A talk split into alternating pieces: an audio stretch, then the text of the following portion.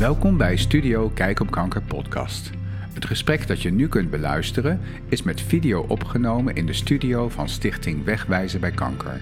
Dit is de podcastversie daarvan. Veel luisterplezier. Goedendag, welkom bij Studio Kijk op Kanker. Vandaag in de studio Sofia Sleeman en Rebecca Termors. En we gaan het hebben over AJA, AJA en kanker. En dat is omdat Sofia en Rebecca veel ervaring hebben met kanker, zowel als ervaringsdeskundige als, uh, ja, laat ik zeggen, professional in het vak van nazorg en ondersteuning. Daar gaan we allemaal het over hebben. Dus heel fijn dat jullie in de studio zijn. Ja. Dankjewel voor de uitnodiging. Nou, heel mooi, want het is een flinke reis. Jij komt uit het noordoosten, Assen. Ja. Ja, een flinke reis achter de rug. zit in Purmerend hier. En jij komt uit het zuiden, hè? Yes. Ja. Helmond. Helemaal hier naartoe getogen om het te gaan hebben over uh, jong en kanker.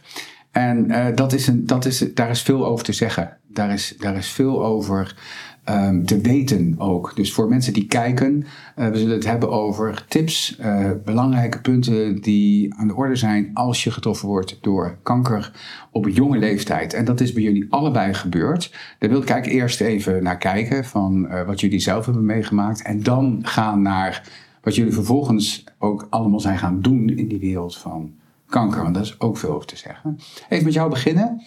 Kanker, wanneer kwam dat in jouw leven?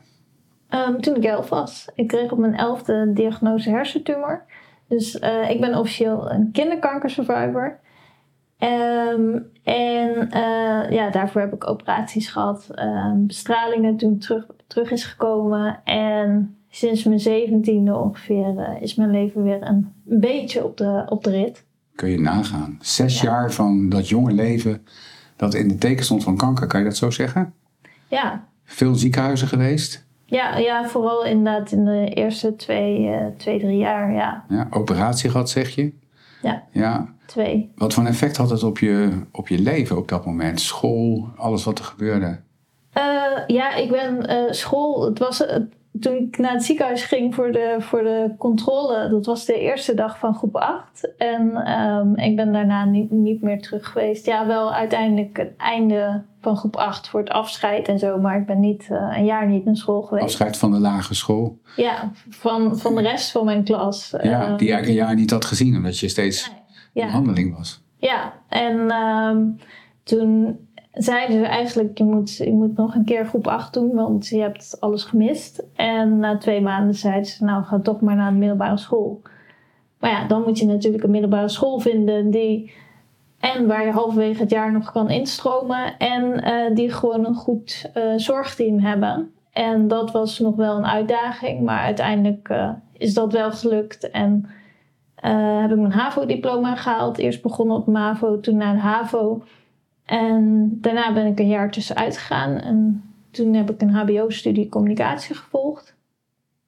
En, uh, je zou wat dat betreft kunnen zeggen: het is gelukkig goed gekomen. Ja, ja. En, en sowieso goed gekomen, want je bent een survivor, zoals je zelf zegt. Ervaar je dat ook zo voor jezelf? Ja, ja en ik weet dat er, dat, uh, ja, er zijn mensen die, die die term fijn vinden. Er zijn ook mensen die inderdaad liever overlever als term gebruiken of wat dan ook. Maar ja, ik, ik vind Survivor vind ik wel mooi, omdat het, het voelt inderdaad echt zo. En ondanks dat het wel nog elke dag onderdeel is van mijn leven, um, voelt het ook wel alsof ik ja, iets, iets overwonnen heb. En ik, ik wil het niet per se zo groot maken, maar het is wel gewoon een deel van mijn leven wat, ja. wat mij ook heeft gemaakt tot wie ik nu ben. Uh, waar ik heel veel uitgehaald heb. Ja. Um, waar ik heel veel lieve mooie mensen uh, in heb ontmoet en door heb ontmoet die ik anders niet had leren kennen. Uh, helaas ook mensen uh, verloren. Um, maar ook heel veel ervaringen opgedaan en ook door het ziek zijn juist weer nieuwe dingen geleerd.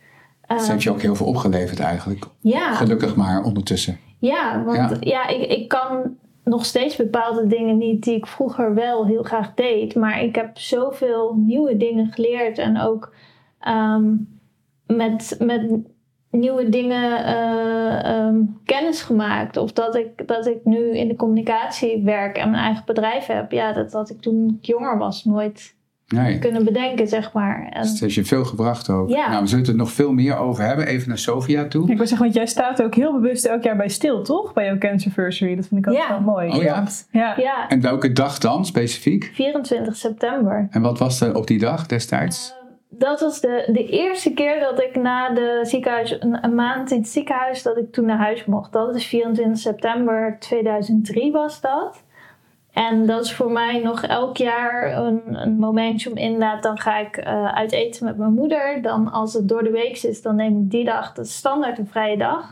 Ja, als je die dag iets met Rebecca wil afspreken, ik werk inmiddels een aantal jaar met haar samen, niet op die dag. Dat is haar heilige Ah, Oké, vandaar dat je het even noemt. Ja, mooi. Mooi, bijzonder ook. En dat laat ook weer zien hoe betekenisvol ook die tijd voor je is geweest. Om het zo te markeren elk jaar. Ja. Mooi. Toch even naar Sofia. Want ook bij jou kwam kanker in je leven toen je nog jong was. Wat is er bij jou gebeurd? Ja, zeker. Nou, sterker nog, kanker kwam in mijn leven toen ik heel erg jong was. Ik was drie en toen overleed mijn vader aan longkanker. Dus dat was eigenlijk de eerste keer dat, eh, dat ik te maken kreeg met kanker. Toen Weet je daar nog iets niet- van?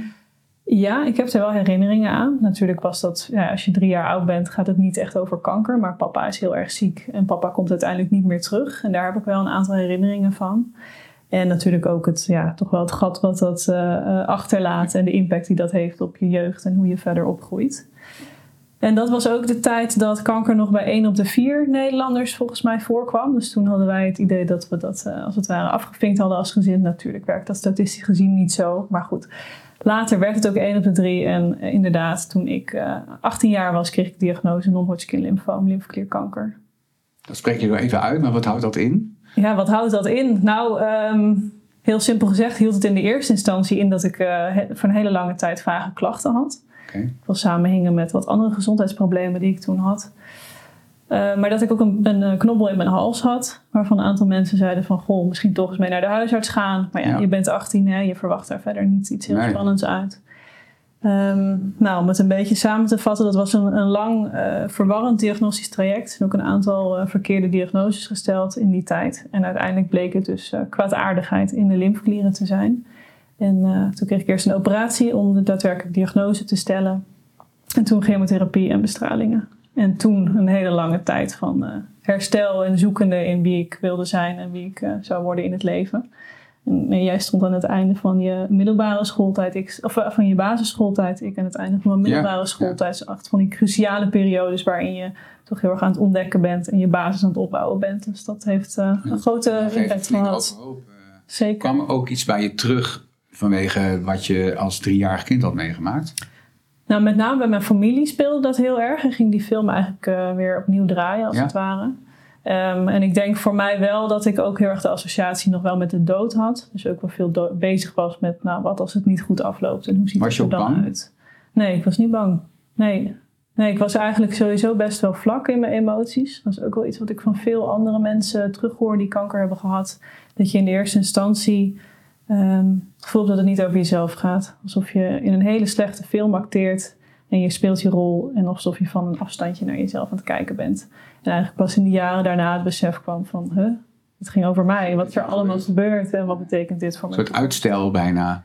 Ja, overlevingsmodus denk ik. Ja, Ja, ja.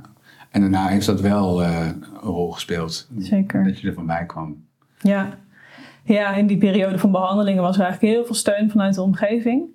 En op het moment dat de behandelingen klaar waren en eh, eh, duidelijk werd dat het aangeslagen was, toen, Ja. eh, toen werd het pas echt lastig. Maar Dat Ja. het aangeslagen was in de zin van er is dat genezing. ik in principe genezen was, of schoon verklaard, zoals we Ja. dat dan zeggen.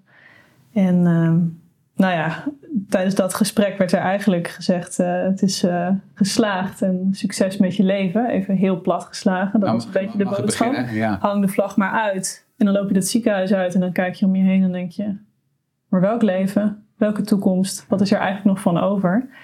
En dan valt de steun ook wel eh, voor een deel weg. Omdat mensen toch denken, nou je bent er weer, je kunt weer verder met je leven. Je hebt weer haar op je hoofd, je gaat weer naar feestjes. En is er het weer. beginnen, ja. Ja. Nou, dat viel heel erg tegen. En wat ik daarin heel erg heb gemist, is echt de ondersteuning. En ook het stukje voorbereiding op die toekomst. Dat eigenlijk niemand had verteld wat me allemaal mogelijk te wachten stond. En dat ik me daar ook heel erg eenzaam in voelde. En dacht dat ik de enige was. Want als we het over het thema gaan hebben, jong en kanker. En je bent de uitzondering in de wachtkamer. En dat maakt het wel heel eenzaam. Weet je dat ook nog van toen? Dat je een van de weinigen was? Zeker, ja. Zo jong? Ja, Ja, zeker ook in revalidatie bijvoorbeeld zat ik in een groep met hele eh, lieve, gezellige mensen. Maar die waren allemaal de leeftijd van mijn ouders of grootouders. Ja. Ja, daar kun je toch niet helemaal mee levelen. Nee. ja. Nou, daar hebben jullie hard aan gewerkt om dat eigenlijk veel bereikbaarder te maken voor veel meer eh, mensen in zo'nzelfde situatie. Dus ja, heb jij ook zo'n dag dat je terugdenkt? Nee, nee, Nee. Ik, ik ben niet zo van de data. Dus de- daarom vind ik het wel heel leuk om dat bij jou inderdaad te zien. Ja, Ehm, nee, maar het is eigenlijk wel wat Rebecca ook zegt. Het speelt altijd een bepaalde rol in je leven. Het zit als het ware in je rugzak. Maar het is nu meer een tool die je eruit kunt halen om hem in te zetten voor, voor eh, nou ja, anderen. En het is niet per se iets meer wat ehm, ja, bepaalt wie je bent. Ik zeg altijd, het is eh, een hoofdstuk in mijn boek, maar niet meer de titel. Dat- oh, dat is een mooie uitdrukking, ja. En wat Rebecca zegt, hè, van het heeft me ook echt heel veel gebracht eh, op hetzelfde moment. Is dat bij jou ook zo?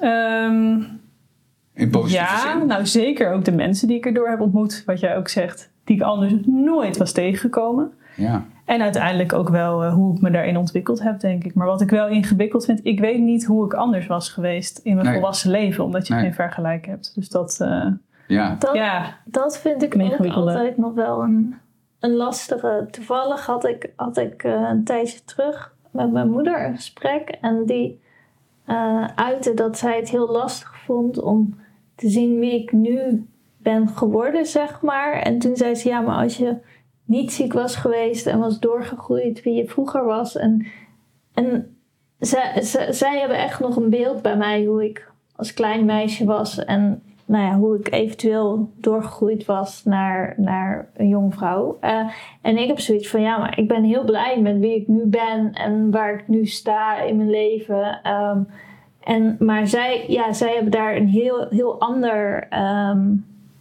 zij weten sowieso nog heel erg over toen ik klein was. En daar weet ik zelf persoonlijk niet superveel meer van.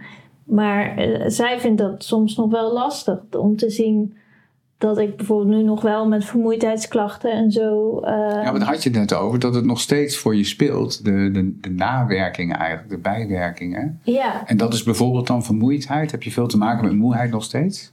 Ja, en het gaat wel, wel beter, zeg maar. En als ik een goede balans heb in, in werk en privé en alles wat ik doe, dan, dan gaat het steady, zeg maar. Maar ik heb nog steeds wel last van chronische vermoeidheid, snelle overprikkeling. En als ik vermoeider ben, concentratie- en geheugenproblemen. Dus eh, dat, is een, altijd een juiste balans die je moet vinden. En in principe gaat dat de afgelopen tijd heel, heel erg goed, ondanks dat ik ook afgelopen tijd heel druk ben geweest. Maar dan is het toch die, die zeg maar, voor mij, ik weet niet beter. Ik leef inmiddels al bijna twintig jaar met de bent. laatste effecten Ja. en wie ik ben. En Ja. ik heb mij daar, ja, ik heb geen vergelijkingsmateriaal. Ja, ja. En, dat, en ook, ook eh, mijn, mijn oma en zo, ja, voor hun is dat natuurlijk heel anders. Dus dat, dat vind ik inderdaad wel, hoe je dat zegt, ja, dat het is, voor ons is het zo gewoon, want wij leven met onszelf. Maar voor de mensen om ons heen kan dat zo anders zijn. ja. ja ik snap hem.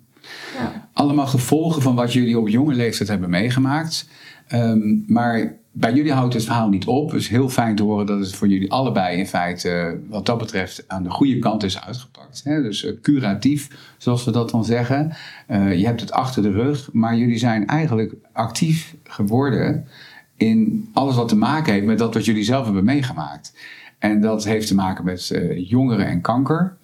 En daar wil ik echt heel graag meer over horen. Eh, want dat is nog veel te onbekend. En het is er wel en het kan veel betekenen. Maar ook nog allerlei andere activiteiten. Dus laten we daar eens op inzoomen. Dus eh, kanker, hè, los van wat jij zelf hebt meegemaakt. Sophia, wat, wat, wat doe je op dit moment rondom kanker?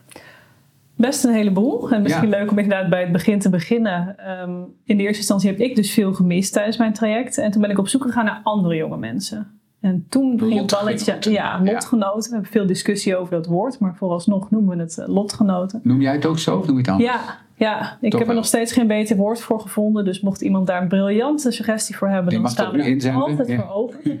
De slagzin van onze patiëntenorganisatie is de leukste club waar je niet bij wil horen. Nou, ik denk dat dat hem wel lekker vat. Dus daar, eh, Dat ja, is wel een hele mooie. ja, daar vind je dus eh, nou ja, mensen die een soortgelijk iets hebben meegemaakt. Ja. Die ben ik ook gaan zoeken. En Want die had je gemist, hè? Die had ik zeker gemist. Ja. Ja. ja, wat ik zei, de mensen die ik tegenkwam, die hadden het over hele andere dingen in hun leven. Hè. Kijk, daar eh, zaten mensen tussen die waren eh, eigenlijk verdrietig omdat ze de energie niet hadden om op hun kleinkinderen te passen. En ik vroeg me af of ik eigenlijk ooit nog wel kinderen kon krijgen. Dus dat is een heel ander, eh, ander startpunt. Ja, Dus toen kwam ik erachter dat er wel degelijk wat, wat gaande was voor jonge mensen met kanker in Nederland.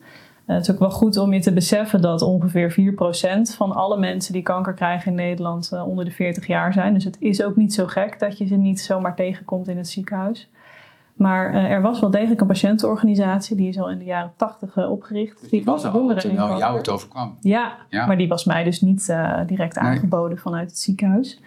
En daar worden activiteiten georganiseerd om andere jonge mensen te ontmoeten. En tevens was er een beweging gaande in Nederland die gaat over AYA-zorg. En AYA staat voor Adolescent en Young Adult. Dus jonge mensen die eh, in de leeftijd van 18 tot en met 39 jaar voor het eerste diagnose kanker krijgen. Om hen eigenlijk goede zorg vanuit het ziekenhuis te bieden die ingaat op al die levensgebieden waar je als jong mens tegenaan loopt als je diagnose krijgt.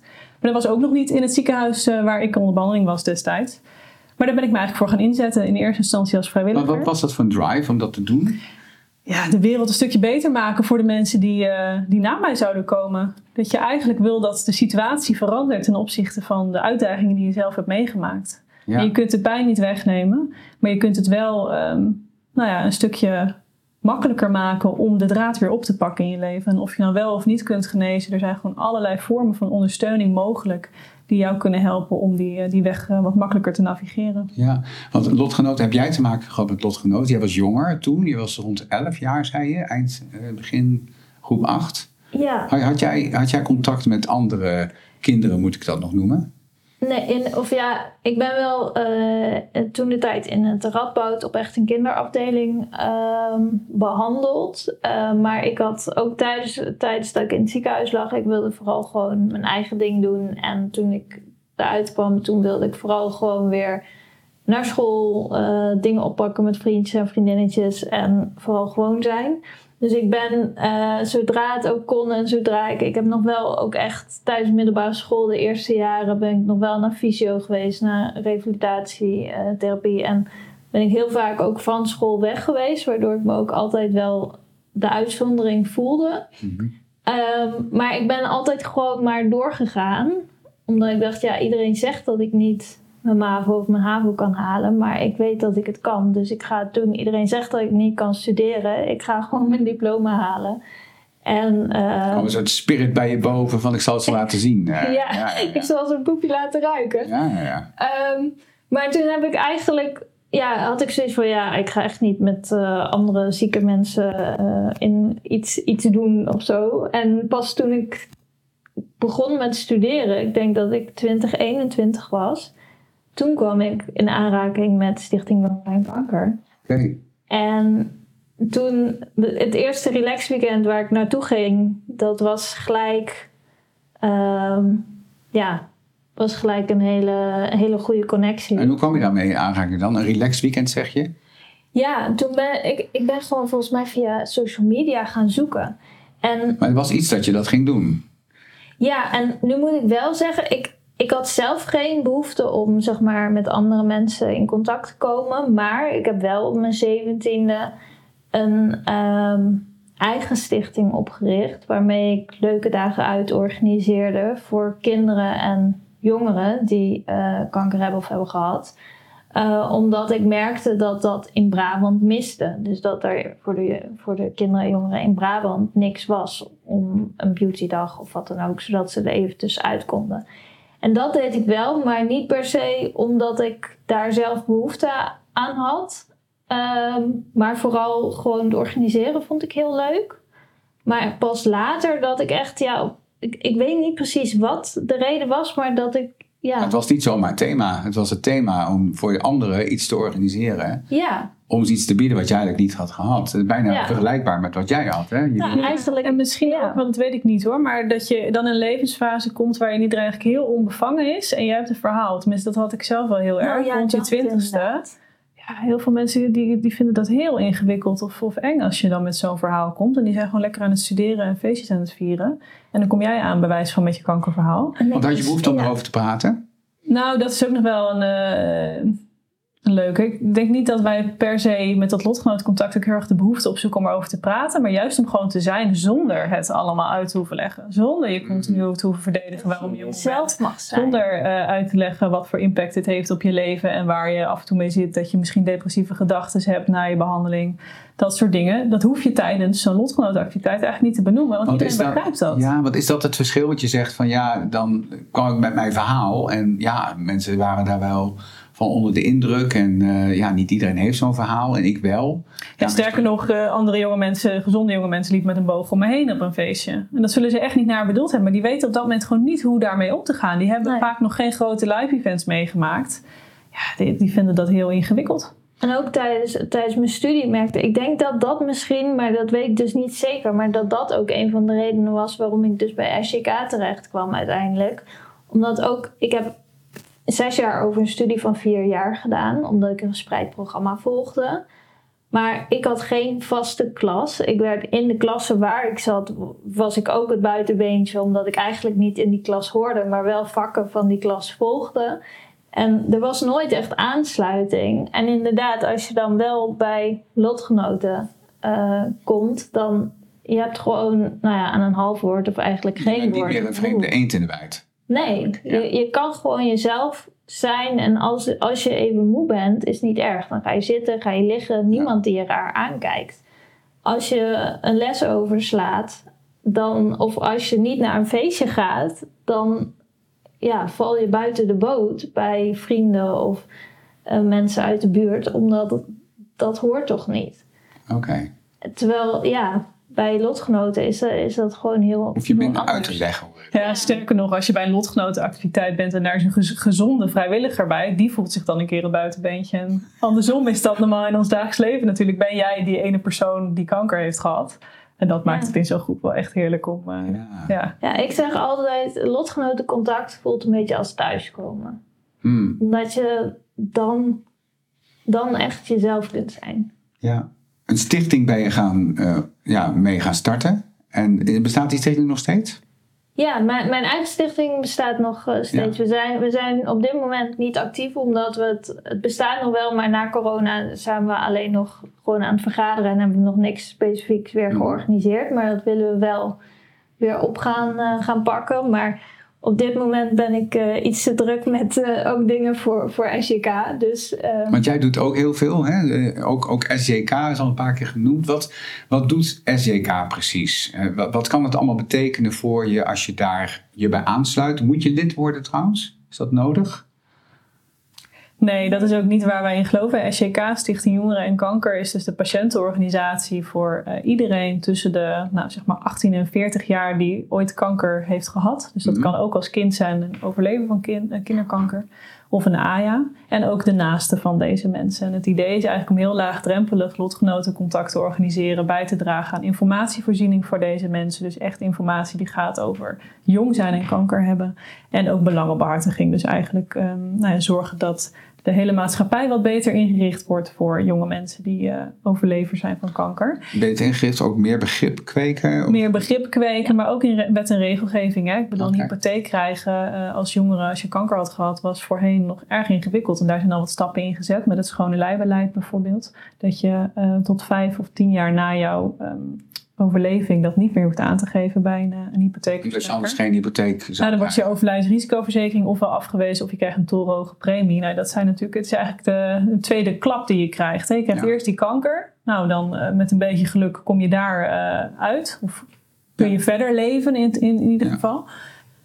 En dan krijg je nog eens met dit soort dingen te maken. Dat je geen huis kunt kopen, dat je geen uh, verzekeringen af kunt sluiten. Dat, dat je, je niet aangenomen wordt op je werk ja, of Omdat dat je, dat verleden hebt. Uh, ja, ja. ja. Ja, kijk, soms in sommige gevallen kun je werk ook niet meer goed of niet meer volledig uitvoeren. Maar soms ook wel. Maar word je gewoon gediscrimineerd op het feit dat jij een zogenaamd risicogeval bent. Nou, dat zijn allemaal zaken waar wij ons in onze belangenbehartiging ook mee bezighouden. Wat een belangrijk werk om dat te doen. Ja, ja nou, die, die motivatie is heel groot. Ik bedoel, dat, ja. Uh, ja, ik denk... duidelijk zijn. En het leuke is ook met die patiëntenorganisatie, we doen dat eigenlijk allemaal voor en door. Dus dat zijn eigenlijk allemaal mensen die zelf hier Voor en door mensen die het zelf hebben meegemaakt. Ja, dus ons hele bestuur bestaat uit overlevers. Onze activiteitencommissie, daar mag je alleen maar in als je zelf kanker hebt gehad zelfs. Dat is niet een pre, dat is gewoon een must. Dus zo is het echt uh, ja, een heel vanzelfsprekend gegeven dat we dat allemaal doen met een persoonlijke Dus je bent eigenlijk voortdurend met je familie. ja. Zo voelt het dan. Ja, ja. ja. En ja, ik denk dat dat ook wel het mooie is. We weten allemaal, we hebben allemaal ons eigen verhaal en ons eigen stukje meegemaakt. Maar we weten ook allemaal hoe het is om het buitenbeentje te zijn of ehm, om iets soortgelijks mee te maken. En ja, om, en ja, wat wij denk ik alle twee hebben, is dat het heel mooi is dat je andere mensen kunt laten zien dat er, ondanks wat, wat, er, wat je hebt meegemaakt en dat kanker op een bepaalde manier je leven op zijn kop heeft gezet, dat er toch nog heel veel mogelijk is. En dat als je je eigen weg volgt en je eigen talenten en kwaliteiten ontwikkelt, dat, dat er dan nog heel veel kan. En dat geeft hoop, denk ik, aan veel mensen. Ja. Ja. Ja, want ja, ehm, het is wel een heel verschil als je nou ja, op je achttiende ziek wordt of op je zestigste. En als je het overleeft, dan heb je gewoon nog je hele leven voor je. Ja, nee, het is een enorme, enorme impact in, in zo'n belangrijke fase van je leven. Maar je zei net informatievoorziening. Als we nou eens wat uithalen. Wat, wat voor informatie is voor iemand die hiermee te maken heeft eigenlijk niet te missen? Wat moet je gewoon weten als je te maken hebt met kanker op zo'n jonge leeftijd? Ja, er zijn natuurlijk een aantal onderwerpen die echt heel acuut gaan spelen op het moment dat je kanker krijgt op deze leeftijd. En dat is met name vruchtbaarheid, is een hele belangrijke. Dat is ook iets waar we vanuit de ziekenhuiszorg heel hard op drukken dat daar veel meer aandacht voor komt. Wat bedoel je daarmee dan? Uh, door behandelingen kun je onvruchtbaar raken soms, mhm. hè, bijvoorbeeld door chemotherapie. En er zijn allerlei mogelijkheden om die vruchtbaarheid te bewaren. Dus bijvoorbeeld door zaadcellen in te vriezen, door eicellen in te vriezen, embryo's in te vriezen. Nou, er zijn verschillende mogelijkheden voor, maar vaak wordt dit of niet of te laat benoemd. Waardoor mensen eigenlijk hun vruchtbaarheid uh, is te laat, dan is het al te laat dus. Dan is het in sommige gevallen al te laat, ja. Ja. Ja, dus daar, dat is echt een thema waar we vanuit de belangenbehartiging natuurlijk heel erg op zitten.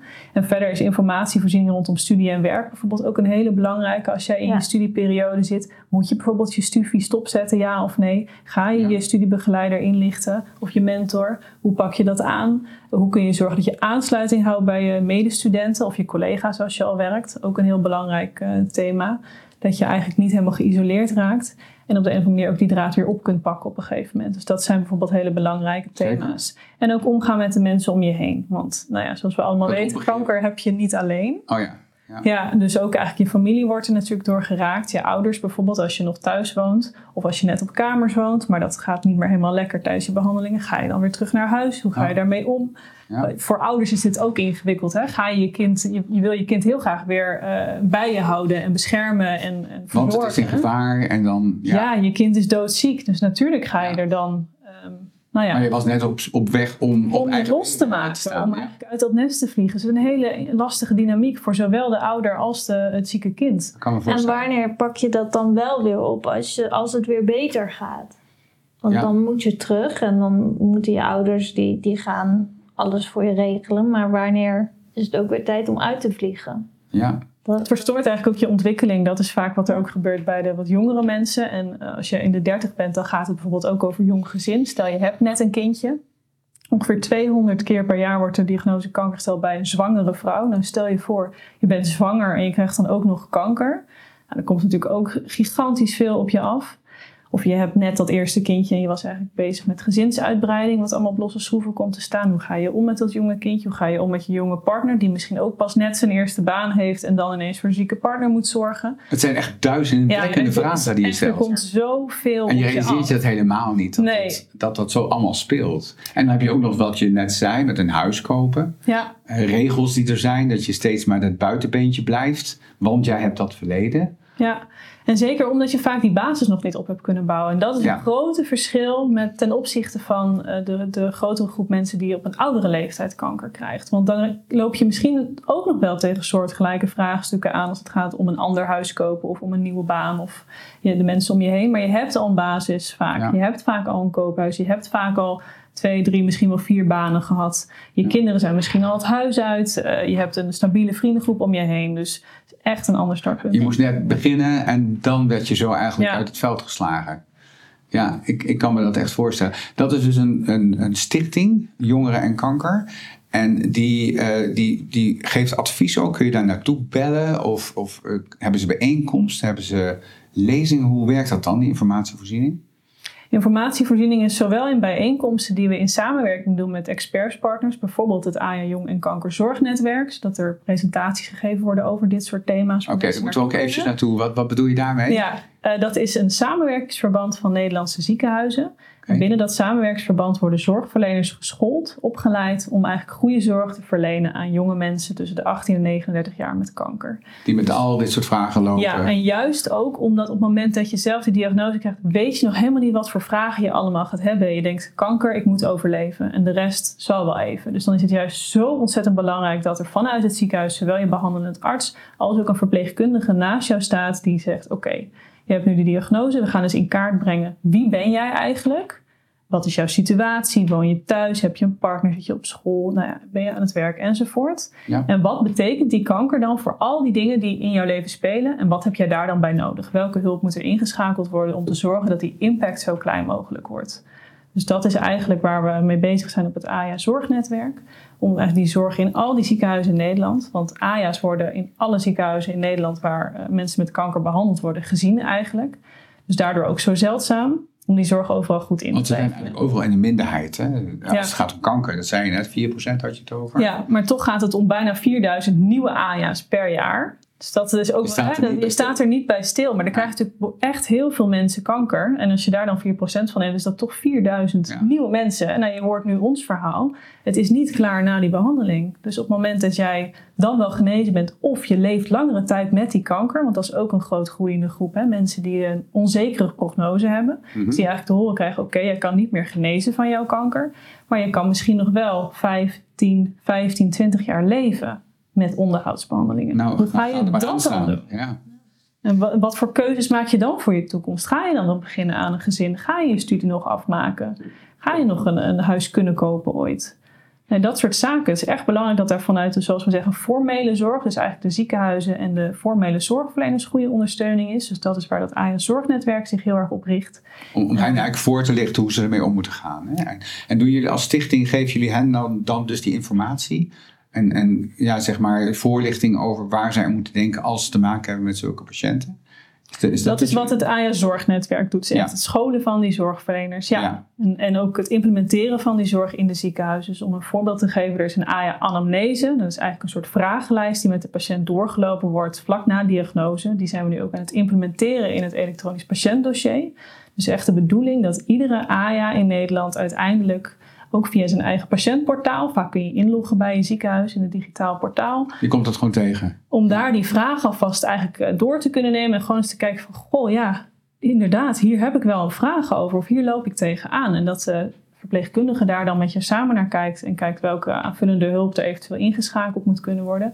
Maar ook hoe eventueel je behandeling afgestemd kan worden op jouw leven. Want is dat het ook vaak? Want ik hoorde je aan de ene kant heel veel vragen eh, stellen, die, die allemaal heel indrukwekkend zijn, waar je helemaal niet over nadenkt. eh, die mensen dus hebben in zo'n situatie. Aan de andere kant is het ook voorlichting geven over welke vragen er allemaal voor jou spelen. Is dat zo dat veel mensen die daarmee te maken krijgen eigenlijk geen idee hebben wat er allemaal op ze afkomt? Ja. Is, is dat waar het Ja, vaak om gaat? Ja, ja, zeker op onze leeftijd. Wat heb je nou met kanker te maken gehad? En überhaupt, wat weet je over het leven? Zeker als je een beetje nou, rond je twintig bent, echt jong bent. Ja, je bent het allemaal nog aan het uitzoeken. Dus Ja. je hebt geen idee. En juist dan is zo'n proactieve zorgverlener echt heel belangrijk. Die gewoon met jou gaat kijken, hoe kunnen we zorgen dat jij zo goed mogelijk in het zadel blijft. Dat je zelf ook de regie hebt over jouw leven en wat er eh, allemaal gaat komen nog. Ja, Vooral dat inderdaad wat er nog gaat komen. Want als 20-jarige of 18-jarige ben je misschien helemaal niet bezig met of je later wel of geen kinderen wil. Maar het is wel heel belangrijk dat er eventueel al iets ingevroren wordt. Absoluut. Dat je nu nog niet, maar misschien later. Ik hoor dit van heel veel jongere mensen. Over, over vijf of tien jaar wel nog een kindje. Ja, als er dan niks is gebeurd, dan Ik ja, sprak toevallig vo- vorige week nog een stel waarvan de, hij dan kanker had gekregen. Zij waren al bezig eigenlijk met mogelijke gezin stichten. En toen kreeg hij kanker. En toen werd er gezegd, nou je kunt dan inderdaad je vruchtbaarheid veiligstellen door zaadcellen in te vriezen. En terwijl zij in de eerste instantie gezegd van nou, pff, staat ons hoofd helemaal niet naar, laat maar dan maar geen kinderen. Oké. Nu zeggen ze zo blij dat, die, dat onze zorgverleners er toch op ge- gedrukt hebben van joh, doe het nou maar. Want straks, als alles achter de rug is, sta je er misschien heel anders in. Dus, dus dat geeft ook aan hoe belangrijk het is dat het echt vanuit die zorgverlener goed geïnitieerd wordt. En dat je niet mensen als het ware alleen maar een behandeling, een medische behandeling over ze uitstort. En daarna maar eens kijkt wat er, eh, wat er van overblijft. Maar echt vanaf het begin al kijkt hoe kunnen we zorgen dat die medische behandeling zo min mogelijk ingrijpt op de toekomst. Ja, want het is eigenlijk wat dat betreft is het bijna onnatuurlijk. Hè? Want je zegt je wordt in beslag genomen door wat er op dat moment speelt. En dat is al zo overdonderend dat je denkt, ja, ik heb helemaal niks anders wil ik aan mijn hoofd hebben. Maar dat moet wel, omdat je toch ook al een beetje moet vooruitkijken. Ja. Iets wat op dat moment niet natuurlijk voelt, maar het moet wel gebeuren. Je bent eigenlijk een soort gids voor anderen. Ja. Ervaar je jezelf ook zo als een, als een gids dat je mensen helpt om om te gaan met iets wat jij eigenlijk al hebt meegemaakt? Ja. ja. Ik denk ook altijd onze ervaringen en wat wij hebben meegemaakt en wat wel of niet goed is gegaan, dat, dat kunnen we nu gebruiken om, om het de ervaring voor anderen te verbeteren. En ook als mensen wel vragen hebben, dan kunnen ze zeggen: Oh, maar dat kun je daar of daar vinden. Of praat eens met die. Wie weet heb je er iets aan. En we kunnen ze heel gericht verwijzen. Ook doordat we al in principe jaren, ja, ik zeg altijd in de kankerwereld meelopen. Uh, klinkt een beetje cru natuurlijk, maar het is wel zo. En, en daardoor kunnen we gewoon mensen ook beter, beter helpen. Ja. En de ervaring beter maken voor, voor wie er nog komen gaat. Ja, ik zie mezelf misschien niet per se als gids. Ik zie wel echt die zorgverlener als die gids die jou bij de hand neemt. Maar ik zie ons onderling ook heel erg als een, een heel waardevol netwerk. Want ik zie het ook onderling gebeuren. Als je mensen met elkaar in contact brengt, dan hebben we een groepsapp met jonge mensen. En uh, dan zegt er een van, goh, ik zit zo met mijn huid die door die chemotherapie is aangetast. Iemand nog een goede uh, schoonheidsspecialist hier in de buurt die iets weet van kanker. Nou, dan komt er weer een tip van een ander terug. Die persoon helemaal blij geholpen. Dus zo is dat ook dat onderlinge netwerk is denk ik wel echt heel erg echt een community eigenlijk, hè? Van mensen die het allemaal meemaken. Ja, en elkaar helpen en ondersteunen. En wat ook een belangrijke factor is, is online informatie. Dus daar zijn we ook heel erg mee bezig vanuit de Stichting Jongeren en Kanker. In samenwerking met kanker.nl. Om echt het uh, online aanbod voor jonge mensen te Eigen pagina of eigen afdeling gekregen, hè? Ja, ja, ja. eigenlijk een eigen, heb ik maar zogenoemd digitale voordeur. Want kanker.nl is een groot platform waar heel veel mensen op komen. Maar dat zijn natuurlijk ook voornamelijk weer oudere mensen. Dus we wilden echt een plek creëren waar de jonge mensen zich thuis voelen. Ja, en denken, oké, dit is voor mij. Dus daar zijn we bezig, werken we heel hard aan om het aanbod te bundelen. Dus zowel aan geschreven informatie, gewoon inderdaad heel plat van wat moet je nou doen met je studie. Of hoe vertel je het aan je jonge kinderen, enzovoort, enzovoort. Maar ook een manier om andere jonge mensen te vinden online. Dus ook uh, gericht te kunnen zoeken naar een lotgenootje bij jou in de buurt bijvoorbeeld. Of mee te praten in een online gespreksgroep. Dus dat soort dingen. Wat goed allemaal. En wat fijn dat dit er is nu. Had je er zelf destijds gebruik van willen maken als je het had geweten? Ehm, ja, ik, ik, vind dat heel lastig om dat te zeggen, omdat ik het dus in de eerder, eerste jaren uh, niet heel veel behoefte aan heb gehad. Maar wat ik vooral.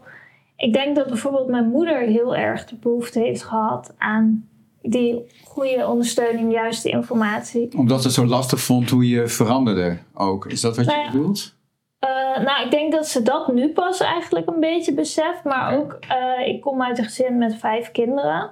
En um, mijn ziek zijn heeft wel heel veel impact gehad ook op de andere kinderen. Um, en hoe daarmee om te gaan. En ook ouders, ja, die moeten ook gewoon af en toe hun ervaring kunnen delen met anderen, zeg maar. En um, zij, ik weet dat zij eigenlijk geen plek heeft gehad waar ze dat kon doen. En ik denk dat zoiets voor haar wel ook heel waardevol uh, want, want is het ook voor naasten? Wat jullie bieden aan informatie, is dat niet alleen voor de persoon zelf, maar ook voor naasten relevant? Ja. Is het ook op die manier gemaakt? Zeker, we werken inderdaad ook aan die online informatie specifiek voor naasten. En we proberen ook naasten met elkaar in contact te brengen, want we zien dat dat ook heel erg werkt. Dus Stichting Jongeren en Kanker en het AIA Zorgnetwerk werken ook samen om speciaal bijeenkomsten voor naasten van jonge mensen te organiseren. En vaak bijvoorbeeld ouders? Vooral ouders zien we grote behoefte, maar ook de partners en broers, zussen. Die zijn oh, we nu ook recent mee gestart en er zijn ook goede reacties opgekomen. Dat mensen het zo fijn vinden om gewoon eens eventjes te kunnen ventileren met uh, iemand die in een soortgelijke situatie zit. Want wat jij ook noemt, hè, zeker in die ontwikkelingsfase, als, jij, als jouw broer of zus heel erg ziek is, ja, mag jij dan zelf nog wel blij en trots zijn met je middelbare schooldiploma of het feit dat je zwanger bent terwijl jouw zusje misschien nooit meer zwanger kan mm. raken. Dus die worstelen ook met allerlei dat soort vragen. Of wat als, het niet, als, uh, als diegene toch komt te overlijden? Hoe ga ik daar in godsnaam mee om? Weer een Dus- heel nieuw element. Ja, Ja. belangrijk. Want even om naar de concrete ervaring te halen. Je, had, eh, je was met z'n vijven thuis, vijf kinderen. Ja. Eh, heb je het nog wel eens over met je, met je broers en zussen? Ehm, nou, ik weet, mijn broer heeft er nog steeds eh, wel heel veel last van. Die kan er ook niet over die periode praten. Maar bijvoorbeeld met mijn zusje. Ik, ik ben heel close met mijn, met mijn jongere zusje. En met haar kan ik er wel gewoon heel goed over hebben. Maar zij was ook, zij was pas vier toen ik eh, ziek werd. En mijn broer, nou, ik was elf, dus hij was twaalf. Hij is net iets ouder dan dat ik. Je had er heel veel moeite mee.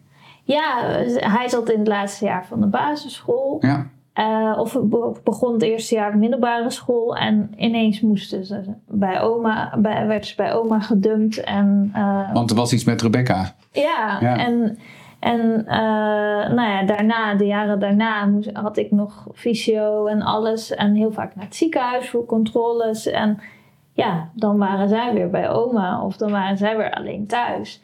En ja, terwijl hij inderdaad ook eh, nou ja, de middelbare school heeft afgemaakt of, of is gaan studeren en dat soort dingen. Maar ja, dat gewoon als altijd de aandacht naar mij ging, ondanks dat ik er niet om gevraagd heb. eh, Ging niet naar hem? ging niet naar hem. Ja. Ondanks dat hij ook wel belangrijke mijlpalen inderdaad in het leven had. En dat is natuurlijk ook als je, als je op je 18e of je 20e ziek wordt, dan Ja. ja, heb, heb je ook ineens aandacht eh, die misschien op andere momenten gedeeld was, omdat er ook iemand anders een mijlpaal had. Ja. Dus da- dat heeft wel gewoon impact, eh, ja, ook op het gezinsleven. En ehm, ja, mijn moeder die, die, die is gewoon van, van ouder naar standje overleven gegaan. Gewoon in, dus ja, dat, dat heeft op alle vlakken heeft dat, heeft dat impact. Ja, ja, ik begrijp hem. Ja. En gelukkig dat daar dus ook informatie voor is. Voorlichting eigenlijk, hulp. Ja, Allerlei Er manieren. moet, er moet nog een heleboel gebeuren hoor. Ik denk dat dat ook goed is om te benoemen. We zijn heel hard op weg en er is al heel veel bereikt in de afgelopen Zo jaren. wel, ja. En we hebben ook echt het gevoel dat er heel veel mooie initiatieven nu samenkomen voor jonge mensen. Maar we hebben echt nog wel wat te doen. Het is misschien wel leuk Ja. om te benoemen. Hè. Er zijn eh, 81 IPSO-locaties. Ik moet zeggen Centra voor Leven met en na kanker. Zeg ik het al goed? Ja. hè? Eh, in Nederland waar je eigenlijk heel laagdrempelig naar binnen kan, eh, kan lopen. En wij hebben eigenlijk eh, in al die jaren elke keer de ervaring gehoord van jonge mensen van ja, ik ben er wel eens geweest, maar waren er alleen maar oude mensen. Dus daar zijn we ook heel hard mee aan de slag om samen met deze mooie huizen, die vaak nou, bijzondere locaties hebben, gezellige huiskamer, mooie boerderij of aan, aan het water. om daar bijeenkomsten speciaal voor jonge mensen te organiseren, maar ook voor de naasten, zodat ze elkaar kunnen ontmoeten Ja. Zodat het Ja. ook dicht bij huis kan. Dus dat wij niet alleen maar als landelijke stichting op één centrale plek iets Met organiseren. online informatie en alles wat relevant is, maar ook ja, wel... de combinatie maken. Ja. Dat er eigenlijk voor ieder wat wils is. Dus Ja. daar werken we heel hard aan. En ook weer voor en door. Dus ook de bijeenkomsten voor jonge mensen eigenlijk laten hosten als het ware door jonge mensen zelf. Omdat dat gewoon eigenlijk het beste werkt. Dat merken we heel erg. Dus dat er niet ehm, heel goed bedoeld een, een oudere vrijwilliger met een kopje thee zit. Wat natuurlijk hartstikke lief is. Maar juist gewoon dat hele losse, onbevangen, lage drempel. Er zit gewoon iemand die weet wat jij doorgemaakt hebt. Die eigenlijk nou ja, onderdeel is van, eh, van de leukste club waar je niet bij wil horen. Ja. En dat je daar gewoon dus heel informeel mee kan uitwisselen. En wat we ook wel doen, is daar dan de partners bij uitnodigen of broers, zussen. Oh ja. Dus dat die ook heel laagdrempelig gewoon eens een keertje En elkaar ontmoeten. elkaar ontmoeten. Want soms is Ja. de drempel hoog voor naasten om speciaal naar een bijeenkomst te gaan voor hem. Want ze denken, het gaat toch niet over mij. Maar ook zij verdienen aandacht in hun Ja. behoeften. Nou, wat we net hoorden ook. Ja. Dat is dus wezenlijk. Ja, en, en dat die, die, die eh, bijeenkomsten en activiteiten ook in de regio eh, georganiseerd worden. Ja. Dat is ook een heel belangrijk aspect, omdat het, als wij iets organiseren vanuit SCK, dan is het, is het vaak inderdaad op één plek, of Utrecht of eh, Amsterdam. Of, en, dat zijn echte landelijke activiteiten, maar dat het regionaal ook, zodat mensen die bijvoorbeeld niet zo ver kunnen reizen, dat die gewoon in hun eigen regio bij een IPSO-centrum terecht kunnen, waarbij ze gewoon ook kunnen thuiskomen. Wat een mooie samenwerking. Ja. Ja, Ja, Ja, zeker. Ik vind het wel leuk om nog heel even terug te komen op jouw vraag: moeten mensen lid worden?